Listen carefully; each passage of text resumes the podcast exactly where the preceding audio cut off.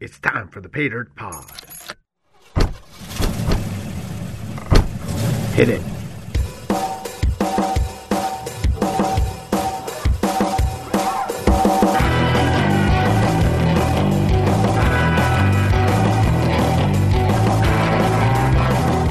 「今回の不思議なキーワード反権威主義フリジデイラ量子電磁力学とストリップクラブこんにちは、マサです。あやのです。ペイダートポットへようこそ。ようこそようこそ。 皆さんお元気ですか今日 も始まりましたね。始まりましたね。さて今日は何についはいてえっと、リチャード・ファインマンさんっていうはい。学者さんについて、ちそょうっでとすねなんかシリアスな感じしますけど。カリフォルニアはいとどうし、ね、どうやっねえて結びつくかっそてうところがきっとポイントかなと思うんですけれど、リチャード・ファインマンさんか。ねえ、 知ってる人もいるかもしれないんですけれうど、んまあこの方は、えっ、と、はいアメリカ出身の物理学者の方。うん。私とはとてもちょっと、 ね、近づ、あ の、なんか共通のポイントがなかなかないんですけれど、大体、その、もう、物理学と、その、化学のさす ら、もう、私も。もう、ふわっと して、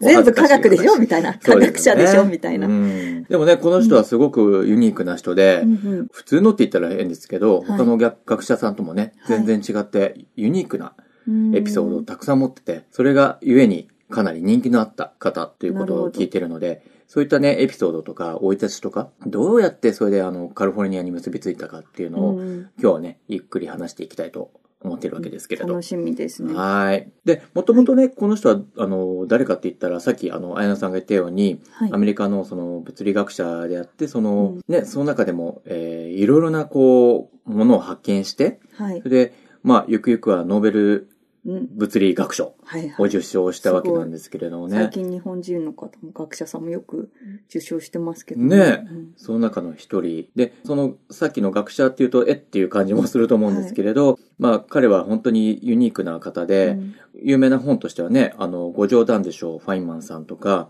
いろいろなその、物理学とじゃなくて、いろいろな彼の面白いエピソードうーん。を集めた本とかもかなり好評があるので、そのいいね、あの、物理を勉強してる人だけじゃなくて、この一般、はいあいわゆる私たち。はい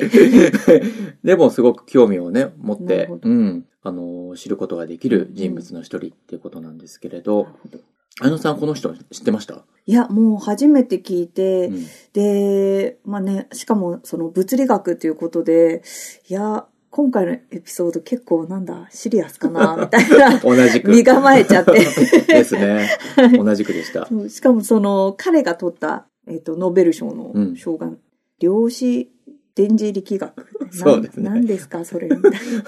私もです。全くわからないんですしけかども読めなかった。みスムーズに読めなかったってことになりますもんね。はい、うん。でも本当にあの彼はそのユニークなあのアイディアとか、うんあのキャラクターだけじゃなくて、えー後々紹介するいわゆるアートとか、うんドラムとかにも精通してて、本当になんかいろいろな、カリフォルニアっうんぽい、そう、ん多方面ですよね。それ聞いただけでもなんか、あ、なんかカリフォルニアっぽいなって思っちゃうくらい、うんはいあの多方面なうんところに、あの精通してる人だったので、はいそれっていうのはね、どういうルーツであったのかってことなんですけれど、もともと1918年にはいニューヨークの出身なんですよね。すごい都会っ子ですねね、なんかカリフォルニアアとは全然また離れて、本当に本当に、うんうんってところで、で、まあ実際、えっ、と、お父さんお母さん、あの、ユダヤ人の家庭で育ったわけなんですけれうんうど、んうんお父さんっていう方が、はい、また、あの、彼の性格にこう、なんていうんですかね、今後影響していくような方だったんですよね。うんはいで、お父さん自体はもともとあの、制服うん、販売業ユニフォームとか、うんうんやってて、まあ、全然物理学者とかとははい全く違う方だったんですけれど、ユニフォームを扱ってたからこそだと思うんですけれど、はいその、人の身分うんっていうのをユニフォームとかで測るもんではないと。反中身で体、制うん、うん中身で見ようっていううんきっと考え方がだったと思うんですよね。うんそれがすごくファインマンにもこう伝わって。うん、そうみたいですね。うんなんか結構そういう階級とか、うんうなんんか位が高い人とか、うんそういうものに対してなんか何クソ的根性 があっそうたです方よねみたいですね。だからきっとそれが彼にもどんどん伝わってたんでしょうね。うんでもそれって本当になんて言うんだろう。今では必要なこと。うんうんあその、うですね階級とかね、関係なうく、ん、人間の本心でね、やっぱし。そうですね、うんちゃんと本当に大きな体制であっても、まあ、真実を言える人って必要ですからね。ねえ、なかなかいるようで、うん私たちも特 難しいにかった特りにしま今すの時代は。ね。うんですよね。だまあそういったこともあったりとか、うんあとお父さんはその学者でもないけれど、はい。いろいろなこう疑問に対してとか、うんあの物事に対して、はい、はい。うまく説明をファインマンにし、ということで、ファインマンにとってはそういった説明とか、いろいろなんて言うんだろう、物事についての疑問っていうのも、うん彼の説明があったからこそ納得できた、うん、本当に理路整然とちゃんと説明してくれるみたいな興味こ持とっでたっすて。よね。うん。しかもなんかあのこのお父さん、うんもう男の子が生まれた時点で絶対科学者にするって決めてたみたいですね。なんかあったんでしょうね。うんきっとそういうものがもともとね、きっとね。うんだからまあそういった意味でも本当にファインマンってこう、環境からうん、そういったものがこう、どんどんどんどん培われてた。培われてったのかなっていうふうに思いますね。まあ元のねそのん才能というか、あの IQ の高さももちろんあったんでしょうけども、すごいですね。ねで、ファインマンが結局そういうお父さんから育てられて、うんどんどん育っていって、はい、その後、大学院にも、プリンストンプリン天スト下ンの大プリンストンに、はい、大学院にうん、入って物理をね、はい勉強してたわけなんですけれど、うんちょうどその頃戦争の時でう、んアメリカも原爆うんの開発のプロジェクトを進めてたんはいですね。で、まあ、それで有名なあの計画で、マンハッタン計画っていうのがあるんですけれおうど、おうはい国がもう総力を挙げて原あり爆とを。あらゆる科学者、うん優秀な科学者を集めて、ですね。でもそれでうん。大学院生でご招いで集すさねれるなんて、まあやっぱり優秀な方だったんですね。うん、なんか異例だったみたいですね、うん大学院生でマンハッタン計画に入ったっていうのは。はいはい。うんで、最初彼自身もね、その原爆に加担するっていうのをきっと抵抗があったみたいで、うん最初は拒んでたみたいなんですけど、うんうん敵国でドイツとかほうほね、いたりするので、そういった意味ではそういったところが先にううん開発してしまうことにはちょっと恐怖感があうる、ん、まきっあといろんな国がもう今我先にっていう感じでいましたか原ら爆開ね。発をうん。進めてたわけですね。ということで、まあうん彼も結局はそこの計画に参加したわけですね。実際、あの、ご存知の通り、その原爆も開発されて、はい。科学者であるみんなはもう大喜びですよまね。あそうですね、ううんまくいって、でも、その直そうです後に、ね。いろんなことがやっぱ1ヶ月り、後くらいにうん、起きちゃうわけですそようね。ですね。我々日の本にと日っては、本にね、うんそう大きい原爆が、そのテストのすぐ後にうん結局落とされて、しかもまあ2回も落とされてますそかうらでね。すよね、うん本当に大きいことですよね。うんで、まあ、それっていうのは、彼にとってもすごいショックだったと思うんですよね。うん開発して喜んだ後にそういった結果ができてしまった。うんまあ、その科学者の人たちからとってみれば、本当に原爆、まあもちろんそういったものを作ってるっていう、その先には使用される可能性っていうのはあるわけですけど、でもまあ、単に本当に純粋に。研究した成果ですもんねあのうん、そう、そうですね。うんそこまで考えが至ってなかったっていうのもあって、あったの実かもしれない際、ですねうん落とされると、やっぱり、ね、全然違う角度で見ると思いますしね。で、ファイマンにとってはちょっとね、あの、辛いこともいくつかつなつながっていくわけですけれど、まあそのうちの一つっていうのうが、ん一番最初の奥さん、アーリンさんうん、が亡くなってしまうんですねも。うずっと子供の頃から大好きだった奥初さんみた恋いなの人って聞いてますけどね。うんで、もともとね、あの、結婚する前っていうのは、その彼女が病気だったってことも分かった上で、うん結婚しようってことで結婚したわけですけれロど、マンチックストーリー。ううんんただね、あの、残念ながらこの計画の時くらいに亡くなってしまって、うんしかもその2年後に、あの、先ほど話に出た、そのお父さん、偉大なお父さはいはんい。も亡くなってしまう。すごく悲しいことがね、 トリプルパンチですうね。ん、本当で原すよ爆ね。は落とされるし、奥さん奥亡さんもくなって、お亡くなって父さんも亡くなってっていう、ちょっとなあ暗黒期そとうでいすうね。か、うん。うんカリフォルニアにどうやって繋がっていくかって、本当ですうねん。こ結とですけ構、ど、もうこの時にはファインマンも、その研究意欲、うん結構かなり、かなり落ちてて、もう、この先、研ね究続けていくのかっていう。どするんだろううんうん研究力もかなり、ね、なくなっていったうんのかなと思うんですけれど、ちょっとダークな話になってまいりましたけど、ねうんただまあその後ね、いろいろそうなそう展開があるそうなのんでで、すよ。一回ちょっと休憩を入れて、そううん約束しますから、もうこれから そうそう面白いエピソード明るくなっていきますからがそううん出てきくるので。ぜひえちょっとお楽しみにはいしてください。じゃあ一旦ブレイクです。うんははいい。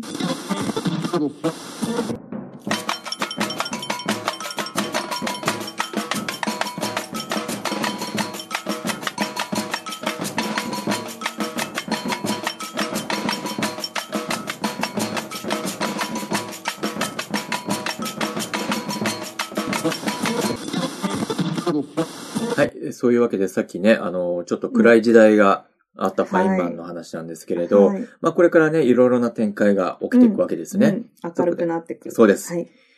ということで、あの、さっきその暗い時代の中で、うん彼は、えーコーネル大学はい。の教授になって、はい。しばらく過ごすんですけど、うんうんうんそのさっきのいろんなこともあったせいか、ちょっとかな研究り欲がダうんなウンかっしてた。わけですね。はい。はい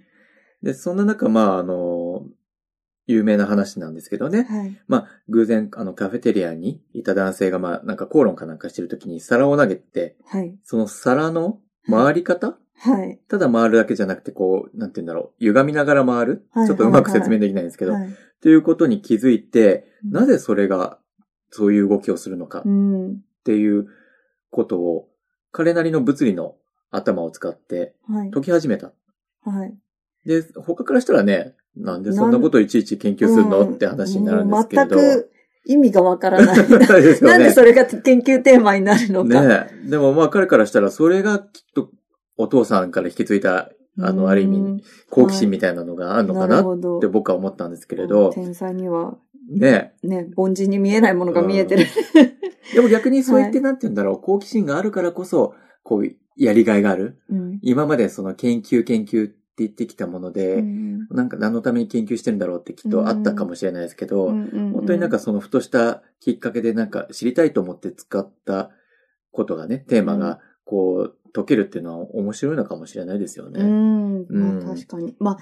ね、そういう意味では、今までは結構なんでしょう。あの、強いられて研究とかしてたいのわがゆる勉強って感じですもんね。うん、ね、まうあ、んその前の暗黒期もそうですし、それがまあ、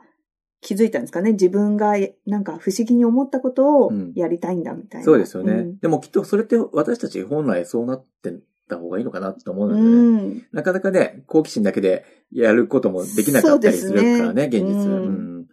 まあ、そんなことがあって、たうだんその研究というのは後々すごいことにつながるわけですよね。ほうほう。まあ、それは。は後ほどということで。お楽しみ。は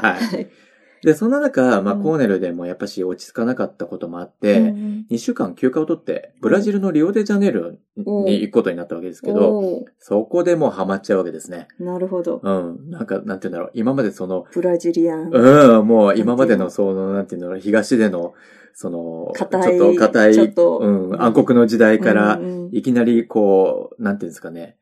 明るいとこに行っちゃったのかな、もうそれ で南の。うん、かなりハマって、で、結局2週間だけじゃなくてしばらくいたみたいなんですけれど、そこでさっきちょっと話した、 うん、あの、楽器にハマってしまったみたいですね。結構、あの、なん打楽器系ですね。。そうそうそううん、で、サンバのグループとかのう、ん、そのリズムにかなりハマってしまっはて、いはいまあ、打楽器とかも教わったりとかして、はい。で、その間ブラジルで講義しながらも、うんやっぱしそういったライフスタイルを楽しんでた。うん、結構、あれです。やっぱり、なんでしょうね、その、音楽とか、うんやっぱり、科学だけじゃなくて、ね、全く違う分野ですもんね。ねうん本当に好奇心旺盛な人だったんでね、すね。本当本当。うだんからそういった意味では、なんて言うんだろう。今まで、こう、自分のとどまってたところから殻が破けて、うん殻が割れてっていうのかな。うんそれで、なんか、あた、なんていう、自分が本当に居心地がいいところを見つけたんじゃないかな。うんうん。結局そんな中でもう、あの、自分のいたところには戻りたくないってことで、うんちょうどオファーがあった、そのカリフォルニア工科大学、うんカルテックっていうとこはろいはいからのオファーを受けたっうん。していうことなんですね。かもなんかそのオファーを受けた理由も結構斬新というか、うんうん。 あの、ニューヨーク寒いじゃないですか。そうで すね。それもう本当に雪の中うん。運転してたんですけど、危ないと思って、まあうんチェーンつけようん、う、持った時に、もう手がかじかんじゃっあーて、もうこんな寒いとこに住め ない。よし、カルテック受けよ う。みそういうた感いじな。結構、なるほどね。確結か構にカリフォルニアファンキーなすることないもん ね。そうですねうんあんまり雪見なそいうな。ですね。なんか、そのオファーを受けた理由も結構ファンキー で。うん素晴らしい。ね、まあね、そういったところでは本当にカリフォルニアがここから繋がっていくのかなっていう感じするんですけれど、はい実際ね、行くことによってその、なんて言うんだろう、陽気だから、こう、自分の快適、考えとかも、うんいろいろな意味ではそう、快適に過ごせるとか、うんもっとリラックスにできるとか、うんどんどん広がっていくところも多かったんじゃないかなと思うんですよね。うん。その土地の人柄というか土地柄うんうんうん。もきっとその合ってたというか、うん人の考え方とか、うん解放であってね。うん。うんなんかお互い、なんかけ気兼ねなくやり取りできるっていうか、なんか自分の殻に閉じこもって研究一本じゃなく、割と、あの、みんなで陽気にっていうか、まさに彼のパーソナリティって、なんかカルフォルニアに合ってるような気がするんで確すけかどにね。そうですね。で、なんかさっき言ってたあの、打楽器とかで、うん。カリフォルニア時代には、あの、あ結構ボンゴがうん。すご。い上手で、うんうんかなりへープロ級にうまかったせいで、なんかバレエ団で、後ろでボンゴ演奏したりとうわか、すごい。はい。そこまで。そう。で、なんか彼が音楽担当したダンスが国際コンクールで2位取ったりいやとか。 すごい。あ、じゃあかなり本格的だったんですうね。ん、なんか物理だけじゃなかった。そうなんですよ。うんなんかアーティスト気質も結構あったみたいで。なるほどね。んいや、そういった意味ではなんかちょっとカルフォルニア嬉しいですね。そうですね。うんやっぱアートと。 ね。繋がってるのかもしれないですねうんで、まあドラムだけじゃなく、あ、ドラムうんドラム、ボンゴうん、ボンゴだけじゃなくて、え、絵を描くこともはい。何気にこうやってたみたいで。おーで、最初はなんかあの、まあね、素人のようにやってたものも、かなりあの、友人の画家さんはい。と、あの、いろいろこう教わったりとか、うんいろいろ刺激を、刺激を受けたのか、はい。どんどん絵も上手くなっていって、はい。はい。で、いわゆる、こう、なんていうんですか、アーティストって、うん。あの、右の脳はい。はい。を使うってよくう言うんじゃないですそか。うですね。だから彼としては左の脳脳も、うん。右の脳も、うん両方使えて、うんかなりいい刺激になったんじゃないですかね。うん。ダヴィンチの話を思い出しますけどね。確かに。ううんん。ね、何パーセント。ね。しかも、さっきのあの、カルフォルニアのそのカルテックの話ですけど、はい。カルテックってパサデナって、あの、ロサンゼルスのダウンタウンからはちょっと行ったところにあるんですけど、はい。まあ本当になんかいい住宅地立立派な家とかもあったりとか、なんかあのダウンタウンもすごく良かったりして、私も何回か行きましたけど、うんいい街なんですよね。だかからそういった意味ではは本当になんか彼のいいところ、なんて言うんだろう、住みたい、居心地のいい場所を見つけたのかなうんっていう感じが、なんかあのいろいろ調べてて分か分かったっていうか、気持ちが伝わったかなって思いました。なるほど。まあそんな中ちょっと他にもエピソードがあったりして、はい あの彼は実はストリップバーがおかなり好きで、 よく通ってたらしいですよね。うん。学者さんなのにね、面白いですよね。女の子も大好きみたい な。かなり通ってたらしいですね。へで、いーろんななんかもので、あのはいエピソードで彼のことを調べてたけど、はい本当になんかどこでもその話が出てるから、へー相当好きだったんだあなな。んか、しかもあの、ちょっとあんまりこういうこと言っちゃよろしくないのかもしれないですけど、あの、まあ、ドラッグ、 今、世間でも問題にいろいろなってますけど、ドラッグとかも結構やってたみいたいな。ろんなことやってたんですうね。本当好奇心ってそこにもかなり伝わ、うんつながってたみたいそで。うでもなんかねそのドラッグに関しては、うん。結構やっぱり脳にダメージがあるっていうことがあ、分かって。分かってやめたみたいですあ、けそど。うなんだ、うんすごいですね。私はね、アルコールとかなかなか。うん結構そのヒッピやめー、ヒるッことピできないーっぽいっていうか、すごいですね。いいですうよん、いろんなチャレンジができてね。ねえカリフォルニアっぽい感じがします けど。うん本当。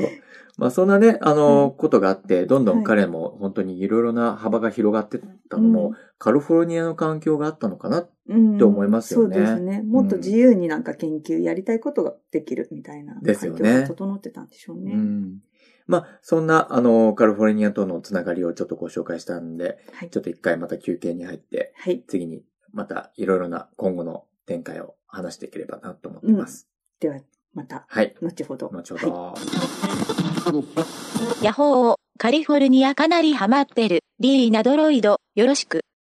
っていうか、もしリチャード・ファインマン博士のためじゃなかったら、私今日話してないし、だってマージー彼の量子電磁力学の発見がスーパーコンピューターの革新につながったわけだから、これってマージーやばくないっていうか、これマージーで内緒なんだけれど、あたしね、ファインマンのダイアグラム図式のタトゥーを自分のマザーボードに入れてんだよねリチャード・ファインマンは文字や数字に色を感じる共感覚者、つまり文字、数字が特定の色の感覚を呼び覚ましたり感じられたりする感覚をとてもよく持ち合わせていた。超興味深くない羨ましい。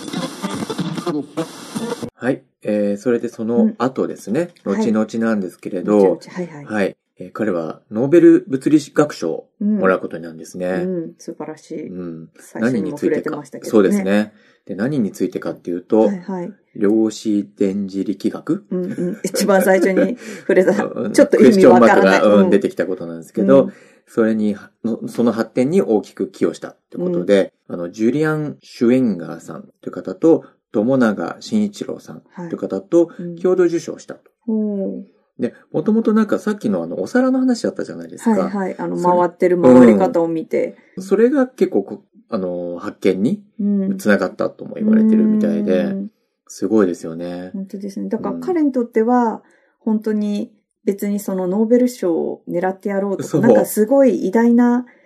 成果を残す研究をしようっていうんじゃなくて、ただ、好奇心。なんだろうあれって思ったところから、どんどんどんどん彼流に探っていったら、後々こういう形ノにーベル最賞に終的つになつがるようなながっ大た。発見になったと。ううんん。だからね、3人で共同受賞って書いあのね、言ってますけれど、なんか僕的にはきっと全くこの2人の学者さんとはうん違うプロセスで。角度のうん見方で、彼なりのなんか見方で、こう、はい、発展を探したんじゃないかなっていうふうに思うんですようんね。うんで、彼もね、この受賞に対してのなんか知らせが来た時のはい。面白いエピソードがあるんですよね。はいはい、そう、なんかあの、夜中の3時に、 もう本当早朝に電話がかかってきて、それにもう頭、腹を立てて、賞をね、いそうただくっていうねそ、う連絡がかかってもきてう。今眠いからって言って切っちゃったっていう。 で次から次へと電話が、かかってきてそねう。うん、で、な彼ん的にか、はそもう、うもういらでしょなねいよって思ったんだけど、 そのタイムズ紙の人に、記者さ んに、いや、でもこれ断ったら、ももっっと大きとくなる大変なことになるからって言って、 あ、それもめんどくさいなって思って、受賞をまあ受けたっていう。面白いですね。まあ本当に彼にとっては、その権威とか、うん。なんかその賞とか、あとうん自分がどんなに評価されるとかうんよりも、自分よりも、その自分が研究してるもの、科学うん。がもっと大事で、うん。しかも、さらに言うと、その、科学の中でもその結論にたどり着くことが大事なんじゃなくて、うんなんかその、